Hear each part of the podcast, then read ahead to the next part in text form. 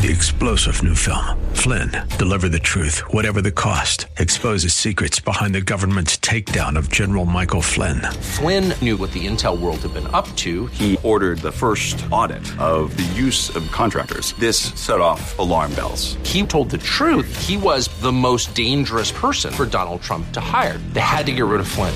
Flynn, deliver the truth, whatever the cost. Available now. Watch it today. Go to salemnow.com. Salemnow.com.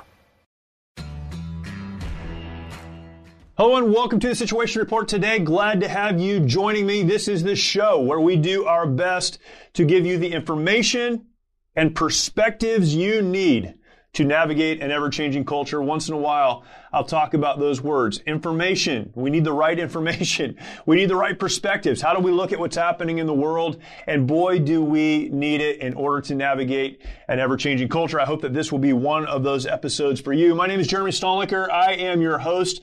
And today we're going to ask a very simple question of our guest. What is going on in the world? it's a very simple question. What's going on in the world? Uh, I'm grateful to have on today a guest who has uh, a really uh, probably unique view of what's happening in our country as it relates to the legal system, as it relates to crime and crime rates, uh, even the gun debate we're having right now. He has a very unique perspective, and we need his perspective.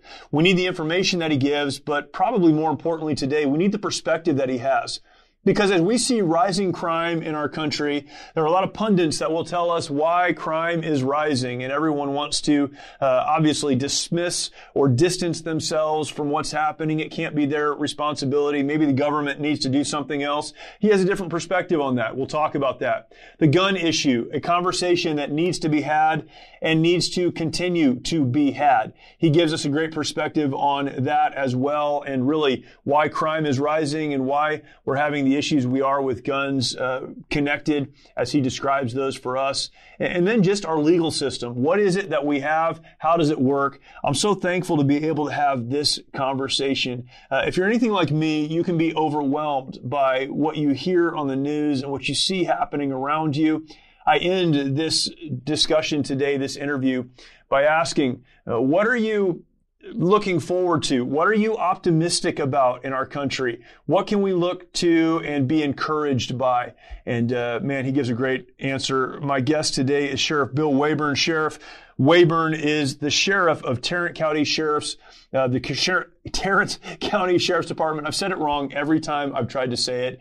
Uh, Tarrant County is that county right outside of Dallas, the Fort Worth area, and uh, he has so many good things to say. I'm really grateful that I can bring this conversation to you.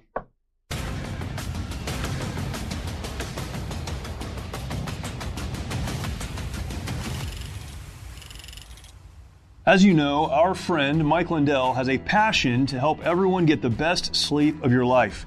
He didn't stop by simply creating the best pillow. Now Mike has done it again by introducing his My Slippers. For a limited time, you will save $90 on a pair of My Slippers. This blowout sale of the year won't last, so order now. Mike has taken two years to develop the My Slippers, and they are designed to wear both indoor and out all day long. Made with My Pillow foam and impact gel to help prevent fatigue, they are also made with quality leather suede.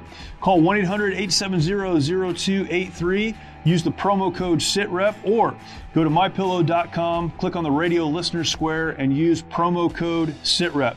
This offer will not last long, so order now with promo code SITREP at mypillow.com. It is an honor today to have on as my guest Sheriff Bill Waybourn, Sheriff of Tarrant County, Texas. Tarrant County. I said that right. Tarrant, Tarrant County. I looked at it. I went, that, that can't be right. That is right. Uh, it's the Dallas Fort Worth area. That's what most people would know of that area. Uh, Sheriff Waybourn, thank you so much for taking some time to come and talk to us today. Really appreciate it. Well, you're very, very welcome, and I'm honored to be here. I want to get into a couple specific things, but before we get there, if it's okay, I, would love for you just to share your story with our audience. How how you got into law enforcement, um, kind of your journey to where you are now. Uh, my son is 21 years old and works for our local police department. He's waiting on a on a date for an academy. He's got that coming up in a couple week or a couple months. and uh, love law enforcement. Love the story of those who are in law enforcement, and uh, I'd love to hear your story. How does one get to be where you are? Well, first of all, I'm very excited for your son. What an exciting time for him to begin such yes, a noble career. Is I knew I wanted to be a cop as a teenager. Mm. And in fact, when I got out of high school and, and decided that necessarily college wasn't for me, uh, I was able to join the Air Force and and uh, and being part of their security forces and security police. Had a great right. time. And then uh, while I was in the Air Force, I actually got to go through the police academy here in Texas and uh, got out and came into law enforcement and hadn't looked back. Uh, so I've been doing it uh, either in the military or uh, everything else for my entire life. Yeah, that's awesome. Um, yeah, my son, he started with the Explorer program when he's 14 years old. He's been around this for a long time and, and uh, loves it. We're in a good community, so I'm thankful for that. Uh, and it is an honorable profession. It seems that many in our country right now are down on law enforcement. I'm here in California. Um, I'm in a great community here. We're Riverside County. We've got an incredible sheriff. Yes, uh, sheriff Chad Bianco is our sheriff here. He's incredible. But outside of Riverside County, things get a little weird, and uh, this is a this is a place where people don't love law enforcement, and and that's kind of been a been a theme over the last uh, couple years. What do you say to folks who look at those going into the profession or who've been in the profession for a long time as you have and, and have a negative view of what, what's happening? Well, first of all, Chad Bianco is an outstanding individual, great sheriff, and a good friend. Yeah. uh, I would uh, I would say to people right now that America has been an incredible country, and we have ebb and flow, and we have low times, and we have great times. And in this time of what appears to be anti law enforcement, I mm. do believe, and I'm an optimist, that that pendulum is swinging back. Where people, what they're seeing or what they're what they're knowing is, is they don't want crime in their community. They don't want violence in their community. Uh, they understand if you're going to be in business or or if you're going to work, the thing that counts is that you're safe at doing it. And the rule of law that gives us all fair play uh, is so important. And I think people, uh, I got to believe that absolutely the majority of people believe that right now on both sides of the aisle. And uh, I'm optimistic that that pendulum will swing back and some of the naysayers will be just put back in the stands where they belong. Right. You have uh, been at this for a long time. You've probably seen the best of people and the worst of people, and and that interaction with our legal system. Um, what with your experience would be your characterization of our legal system? And again, I know you've had, uh, you know, even in your county, some folks who have uh, pushed back on some of the decisions that you've made, and this is this is common, right? I mean, this is how it works. But you've had to deal with this again, seeing good, seeing bad. Uh, how would you characterize kind of the American legal system and how these people on the outside they look at it so differently than understanding really what's happening from from where you're sitting?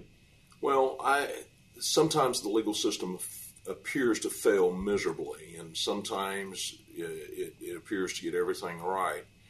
But what people need to remember is it's it's your neighbor, it's it's your friends, it's it's the people across town from you that are called judges and lawyers and cops. And really, I got to tell you that all the judges that I know, all of the uh, all the lawyers that, that are in the courtroom that I have done business with have been people of going, hey, we really are just seeking justice. Mm. We are seeking uh, out to, to make sure that due process is done, which our Constitution applies to, mm. and making sure that fair play is here. And at, but at the end of the day, uh, especially in the criminal world, sometimes it is just the judgment of the guy in the black robe or girl in the black robe that says, you know, I think this is what's fair. Right. And and you and I might not agree with them, or we might think it's too much or too little, and that happens all the time. I've had the opportunity. I was in the Marine Corps, and uh, you know, since then have been in various positions. Had the opportunity to travel around the world, and it's really interesting when you go to places particularly like Eastern Europe. I was in Ukraine last week, wow. and uh, our organization is trying to provide really spiritual support to many of the folks who are serving there. You. But you talk, you talk to people who are in other places. You know, we have our problems and our angst and anxiety over what we do, but in places like that where there is very little due process, the legal system is not trusted by anyone in the country. What we have here is really special, even when it doesn't go the way that we want it to that is a great comparison, and I couldn't agree with you more. In my visitation with other countries and this, the, what goes on, whether it be in Russia or, or as you said, Ukraine or, or, or South Korea, hmm. you know, you go over there and spend a little bit of time, and you, right. you, you look at our system, and it is beautifully exceptional. We are at a strange moment in time historically as a nation right now. Um, whether you're on the left or the right, I think we all agree that it's weird, and we don't know what to make of all of it. One of the things that's happening right now is is a uh, very marked rise in crime across the country, violent crime. Um, again, laws have changed here in California so that you can walk into a store and steal something less than $1,000 or a lot of somethings that total less than $1,000 and walk away because no one's going to prosecute you uh, district attorney in the city of Los Angeles has basically said he's not going to prosecute criminals at all. Um, we saw a police officer in Los Angeles uh, killed recently by someone who should have been in prison. Uh, this is happening across the country, though. What do you make of the rising crime right now that we're experiencing? It's, it's pretty unprecedented. It is unprecedented, and there's several things that are going going at play. One is we can't forget that that some of this has some play because of the open border, and mm. drugs are just copious amounts of drugs everywhere. And whether it's it's it's the user that, that has become psychotic, or it's the, the cartel that, that is doing business and, and have no value of human life. So we've got all of those things happening with the, with that market. In our society, is I believe I will tell you today uh, that, that that in my jail today, we have about 4,300 uh, inmates. 80% of them will have three things in common. One, they've never had a father in their life. Hmm. Two, they don't have a high school education. And three, they're motivated by narcotics of some sort. That they're either an addict or they're a user of it or they, they, they, they're involved in the drug trade. So those three things are happening. And so as and that's that's in this generation. Our juvenile generation, there's about 90% fatherless rate. So one of wow. the key issues is is our children that are being raised by the street, they're going to end up seeing somebody like me unless they're exceptionally disciplined or see something and and certainly like you, I think it's it, our church's time and opportunity to get involved in those and rise up and be those mentors for those young people that are there now to prevent them from being here now or later rather. But I see that happening. So you got the drug trade, you've got you've got an abundance of fatherless children, and then you have DAs like you just spoke of. If there is not consequences for your right. actions, then that, that is just going to continue dri- to drive it up. It was the old criminal justice theory of the broken window. And if you don't enforce the, the code enforcement of the broken window, then it will lead to other issues. And in California in particular, we saw that narcotics have been made misdemeanors. Mm. You folks have let out everybody out of prison. Right. And with I don't know what the governor expected with that formula. Mm. There's nothing but crime going to go up, homelessness is going to increase. All of those issues that affect us if we do not hold people accountable. The the fatherless issue is one that is so important to me. Um, again, as a as a parent, certainly, as someone who's been around young men and and really has tried to, in many places in my life, uh, help young men and encourage them and and mentor young men. Why is that not the headline issue in a lot of this? Uh, even looking at um, suicide rates among young people uh, all of these these factors that we consider, the one thing that is rarely talked about is the fatherlessness issue. Uh, why are we not talking about it? A and what can we who are talking about it do to to change that? Well, I, it is beyond me, and I, I, will tell you everywhere I go and I get an opportunity to speak, I always bring up those issues of fatherhood. Yeah, uh, yeah. but but I don't see it catching hold in mainstream media. I don't even see it. It doesn't seem to be the glamorous thing to be talking about, or people don't want to approach it because it is complex. There's some people that says, "Wait a minute, maybe we don't need dads," which mm. is a foolish statement. Mm. Uh, but I think that uh, people ignore it, and and I will tell you that it's not only the mainstream media where everybody blames; it's our churches. And yeah. uh, being an evangelical Christian, I believe that we need to be out there taking care of our orphans, and I don't think we do a very good job of it.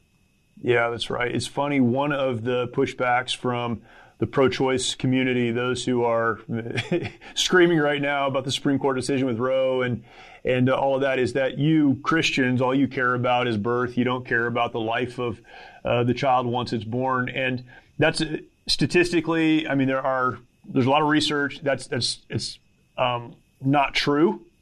However, I think a lot of our churches have uh, set ourselves up to to absorb that because we're not doing a good job of caring for those who uh, don't have fathers, who don't have you know good home situations. Even some with fathers need need some help. Yep. Um, what should the churches be doing that they're not doing?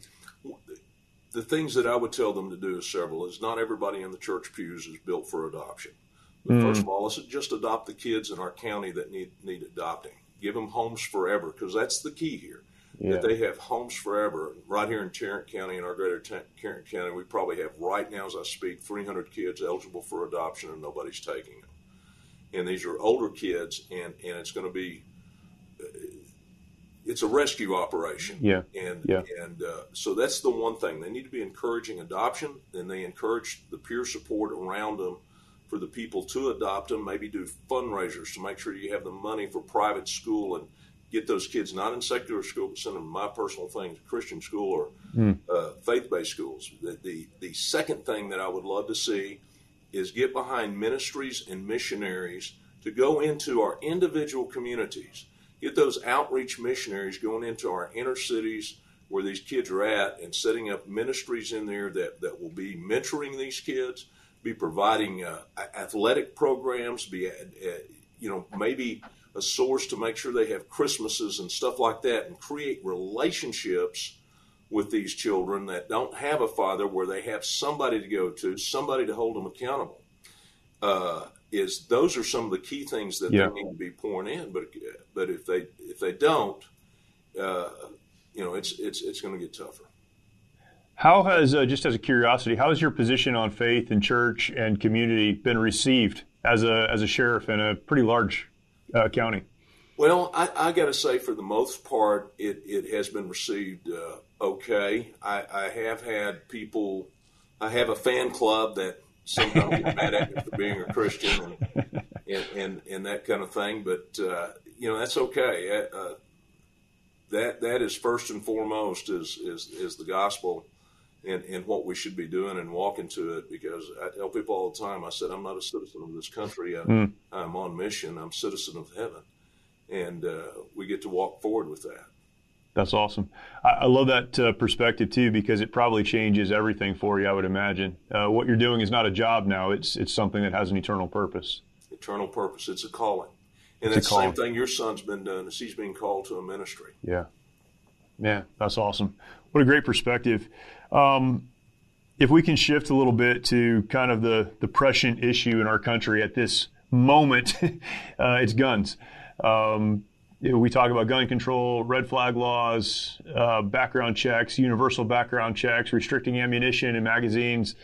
Uh, we could argue about all of that. And one of the things we do know, though, is that um, guns put in the wrong hands um, have dire consequences. And uh, I'd love to maybe just start by first getting your perspective on, on what's happening. Obviously, we had the shooting in Uvalde, Texas, um, the shooting here recently in Illinois, um, tragic, tragic events, and others that we could point to in our country, of course. And it seems like we're going through a rash of that right now. I, I won't ask you to explain why that's happening, but um, can you talk about just guns generally and maybe some things that you see that should change or a better way of looking at what's happening. I heard today on a conservative radio station the guy who was talking, he, he, came to the point where he said, I've supported guns, I supported the Second Amendment, but this is a gun issue. We've got to do something about it. So everyone's kind of at that point where they're throwing the baby out with the bathwater. And I get it because it's an extremely emotional time to see the images of,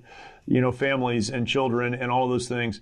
Um, so that was a really long question, but can you just give us maybe some perspective on, on this, the better way to look at what's happening right now? Well, first of all, I'll, I'll fully disclose I, uh, I'm pro Second Amendment guy. I, uh, I've been a been a firearms instructor and argued for concealed handgun license in Texas and open carry in Texas. I, I believe in individual responsibility. Right. Uh, I don't think that you can carry me around in your back pocket, as they say. I think that you, you, you you've got to be able to take care of yourself a little bit. But I, I think we are at a time where here here we got this, but it, it always turns toward uh, this innate object that uh, you know I've carried a gun all my life and it's mm-hmm. done just fine. It hadn't shot any innocent people at all. right. And uh, and the majority we have what 90 million to almost 100 million gun owners in the United States. Sure. And 99.9 percent of them do well with it. But we do have, and I don't I don't have the stats in front of me. I think there's 27 or 30 people a day that die from gun from gun violence, and that includes suicide. In fact, right. the majority of them, I think, are going to be suicide. Right. Well, if we put that in perspective of 117 people a day die in car accidents, and and that car uh, that car hadn't killed those people. We you don't hear car control coming out. It's yeah. always amazing to me is that uh, a, a drunk driver in a car that's on probation can do a lot of damage. Yeah. And, and, and it takes a lot of lives. But I know that these horrific crime scenes, these incredible crime screens where, where it's going on.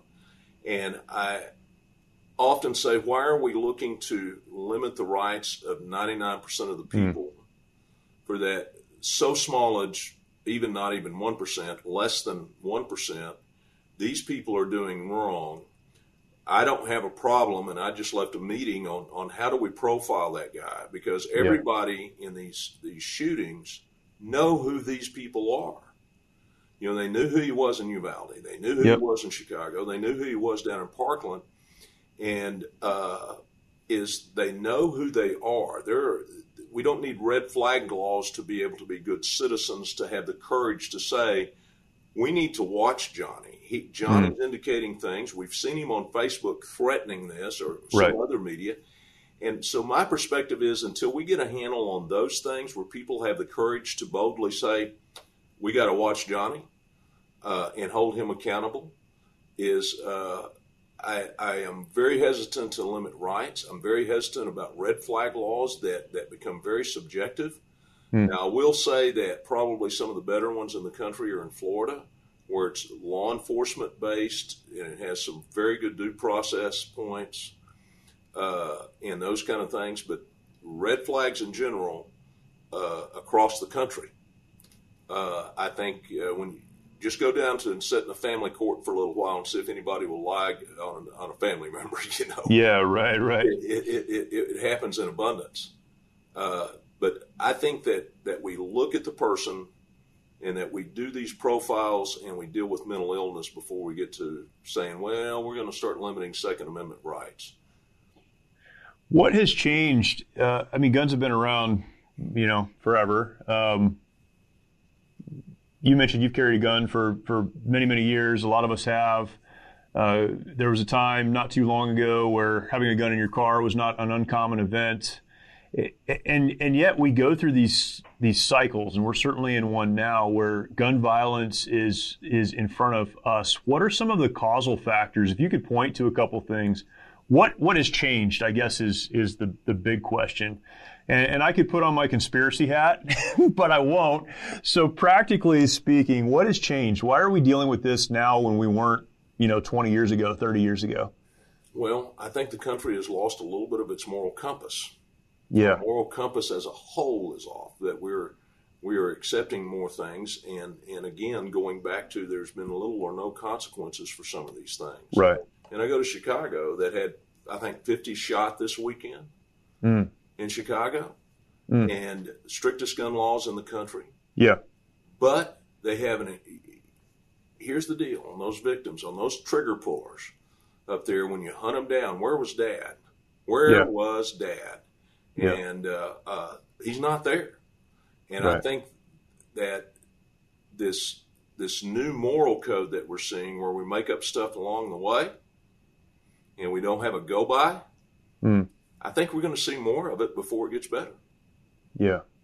Yeah, it's interesting too that not only is a dad not typically present uh, or not involved, uh, but these are young men. And again, when we connect this back to a lot of the gender issues that we're discussing right now and just flipping upside down what God intended, uh, young men are completely lost. And, uh, you know, you were in the Air Force, I was in the Marine Corps. And when I was in the Marine Corps, a lot of the young men there were there because they had never learned how to do stuff outside or operate a firearm, and they just wanted to to experience that, and that was a, a safe place and a healthy place for them to experience that.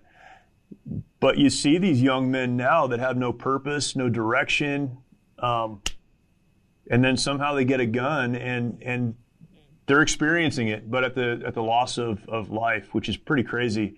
The uh, the point you made about personal responsibility, uh, David Barton is someone that uh, that I know well, and uh, I don't know if you know David Barton, but he's incredible. Big fan of David Um, Martin. Yeah, he, he's awesome. He's uh he's on our, our board here for our organization, and uh, I know him well. I've been to his ranch a couple times, and um, every time we get together, there's some kind of shooting involved. So he loves guns, right? But he's written on this and talked about it, and he, he talks about uh, how the founder's intent would have been that the community would train up young people to understand how to operate a firearm, understand the implications and the personal responsibility that comes along with that. And I, I feel like we've missed that as well. We don't have, you know, the older generation, whoever that is, men or women, teaching those who are coming along how to safely use a firearm. I taught my kids how to use a gun when they could stand up and, and, and hold one. In fact, I remember taking my son to the range and they had to put him up on a thing. He had to stand up on a thing to get over the bench so he could shoot. Um, and we've had guns in our house. I've always had guns in my house. Um, I shouldn't admit this out loud, but I have loaded guns in my house that aren't in a lockbox. I've never had a problem because I taught my kids how important they are, how dangerous they are, how to handle them well. But man, we've we've missed even that, the community idea of teaching young people how to use a firearm. You are absolutely right, and that used to be, you know, growing up, especially uh, anywhere in America. They they talked about that. You know, they talked about how to handle a shotgun or a rifle or a handgun, and those things are coming up. And and I've taught all of my kids the same thing. As soon as they're old enough, you know, we're heading to the range, and they're going to get Yeah. to look at and and squeeze triggers and do all those things. When you look at uh, the United States, just really broadly, again, from where you sit, it's a very different view than I think most of us have. Um, what are you encouraged about? What are you maybe not discouraged about, but concerned about? And what are some things we should be doing right now to not only preserve what we have, but but take some ground as the pendulum does hopefully swing back in the conservative direction? Well, I think that, that from the 30,000 feet, I am concerned with national policy right now. I'm very concerned with uh, where we're going with, with the border issues. I'm very concerned with the Ukraine war and making sure that it doesn't spread. Yep. I think all of those things are, are certainly a threat. I think also that we're missing the boat that I'm, I think China is a clear and current threat to us nationally uh, and that they are in conspiracy with, you know, at least with a, uh, a wink and a nod, they are in conspiracy theories with, with the, the, the Mexican cartels, along with Venezuela, and they're weaponizing drugs like fentanyl coming into this country. That Yeah. we're seeing about 300 a day die from fentanyl. And uh, no, no major media is on that. Imagine a jumbo jet going down every day. But from the 30,000 or 40,000 foot level, I'm concerned about those things on the outer course that affect America. The effective leadership that we have in Washington is stalemated. Uh, so sometimes that's a great thing. and and uh, but sometimes that we do need to move the ball down the road some with some things, especially when people are talking about harnessing, diminishing, limited uh, our civil rights. Our forefathers knew what they were doing, and uh, but I think that those are the things that I'm concerned about. The things that I see that I think that are that are that are going well, people uh, doing things well. I have never seen, or at least in Texas, and I almost bet in California the same way. We have tremendous amount of groups emerging to deal with human trafficking. Mm. A lot of non-government agencies they're popping yep. up everywhere to yep. deal with human trafficking, and we're very active in that. We rescued 30 people just a week ago. Wow! And and so we want those people taken care of and getting new starts in lives. And I see good, hard-working people coming out and saying, "How can we help?" and how we how can we engage in that? Is that I'm optimistic about uh, uh, right now. I'm dealing with state legislatures because of Roe v. Wade. Is they want to prepare at a state level. How can they help? And how can they make sure that it doesn't cost twenty thousand dollars to adopt right. a baby? Let's right. make it affordable. Figure out how to do that, and let's do some of those things. So uh, I love those hearts. I love those hearts for ministry, and I know there's some churches that I'm seeing that are really doing. So We got a church here in town that's building a facility that'll that'll house a hundred trafficking victims. Wow, they're wow. going to take care of them, and uh, uh, so when I see things like that, it's like the fight still rages, and, and we're mm-hmm. heading, we're doing well. There are noble people wanting to do noble things. That's good. Sheriff Waybourn, really appreciate it. Um, your perspective is uh, is wonderful. I, I, love I love it because it's underpinned with faith, and that's that's that has to be the foundation of the whole thing. And if you're looking at this world around us without that foundation, I don't know how you keep moving forward. Um, but then with your your understanding of law enforcement and what's happening in the world, uh, thank you. Really, really appreciate it. Well, I'm honored to be with you today, and, and I appreciate your organization and what it's doing for vets and first responders and so forth. And I'm excited for your son. And you tell yes, him sir. to go home and read uh, Romans 13, and he'll see what who he is. That's awesome. I will pass that on to him, and I'm thankful for where we are too. We're in a good community with a good police department and uh, and a good county, so uh, I'm excited for it. So yeah, it's awesome. Thank you. Yes, sir. My name is Jeremy Stalnecker. I'm the CEO of the Mighty Oaks Foundation, and I'm here with my pastor, Steve Chappell, who is the pastor of Coastline Baptist Church here in Oceanside, California. And we are here today to tell you about our new book, Offensive Faith.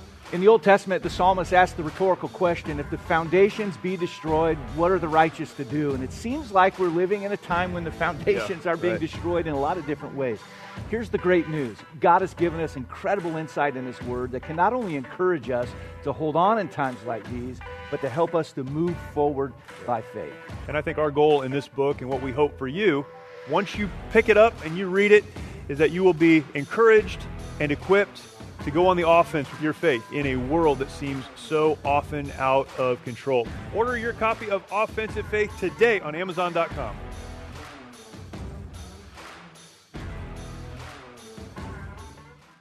Grateful for men like Sheriff Waybourn. Uh, I don't think we always understand. We probably understand now better than we did a couple of years ago, but just how important our county sheriffs are across the country.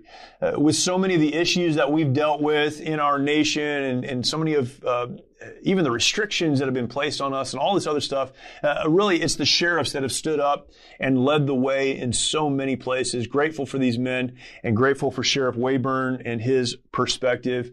Uh, just his time coming on and talking to us about these issues today.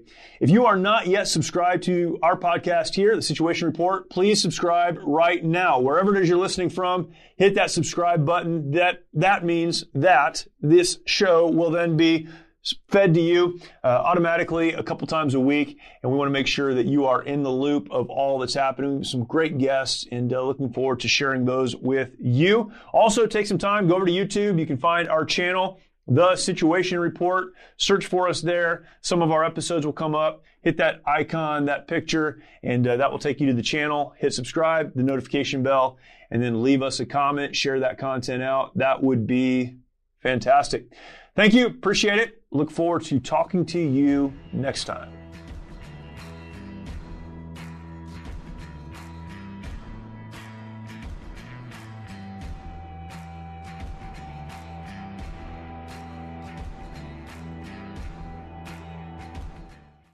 Many of you know that my day job is working for an organization called the Mighty Oaks Foundation. I've had the opportunity to work with the Mighty Oaks Foundation for a little over 10 years now and very grateful for that opportunity.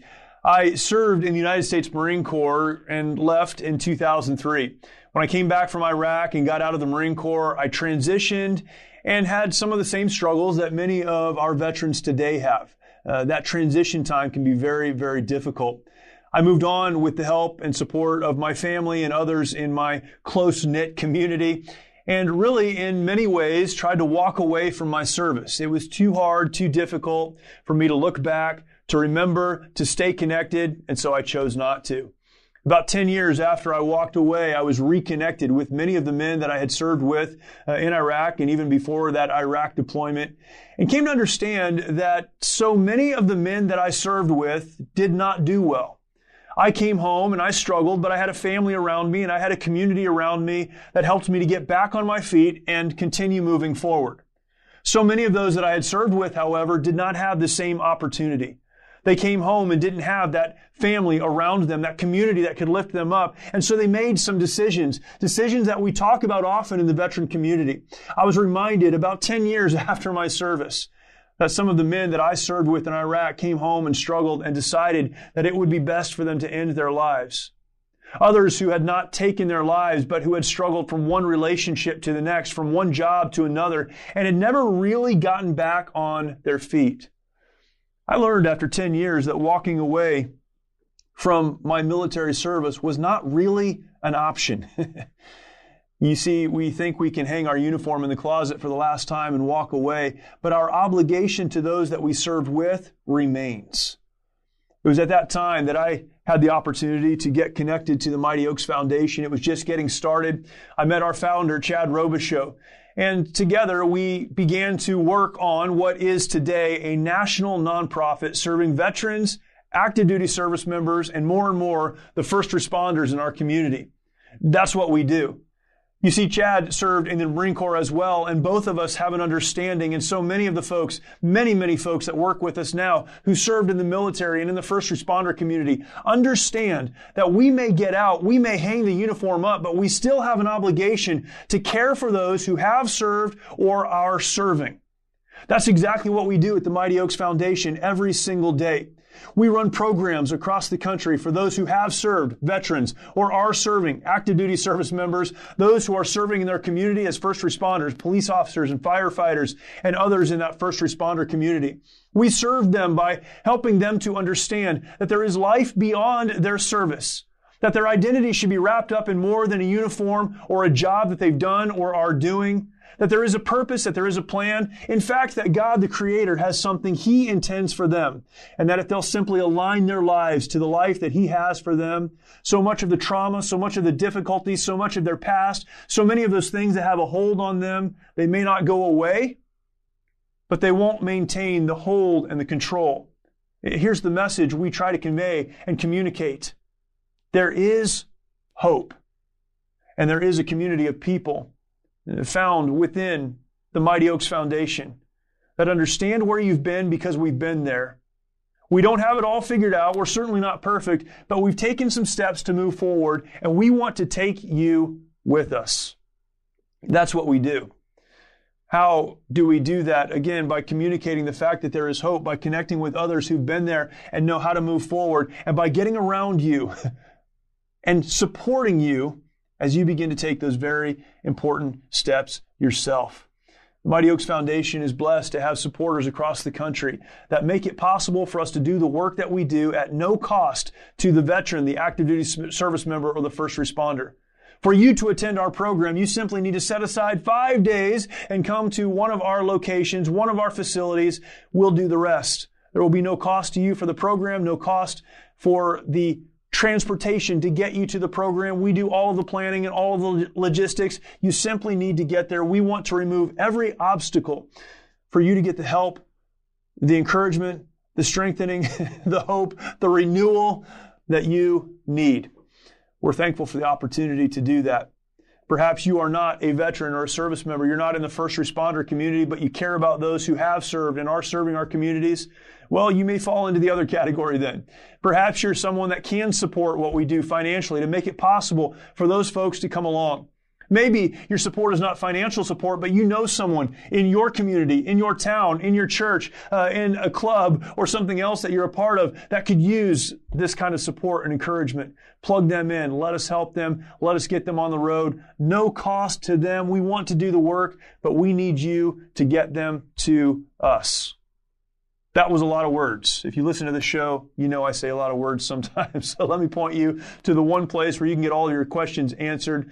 MightyOaksPrograms.org is our website, MightyOaksPrograms.org. There you will find more information about what we do as an organization, there's an application for those who would like to apply. Fill that out, application out. Our team will get back to you, set everything else up. If you would like to support the work of the Mighty Oaks Foundation, you'll find a place to do that there as well. And there is also a section for resources. So many of you know people who need help but may not start by coming to a program, attending a program, but they would read a book, they would watch a video, they would listen to a testimony. We have those resources there for you as well. So please come and join us at the Mighty Oaks Foundation's website, mightyoaksprograms.org. Our veterans, active duty members, and first responders need our support. Maybe you're in that category. You need our support. And that begins by going to the Mighty Oaks Programs website, mightyoaksprograms.org.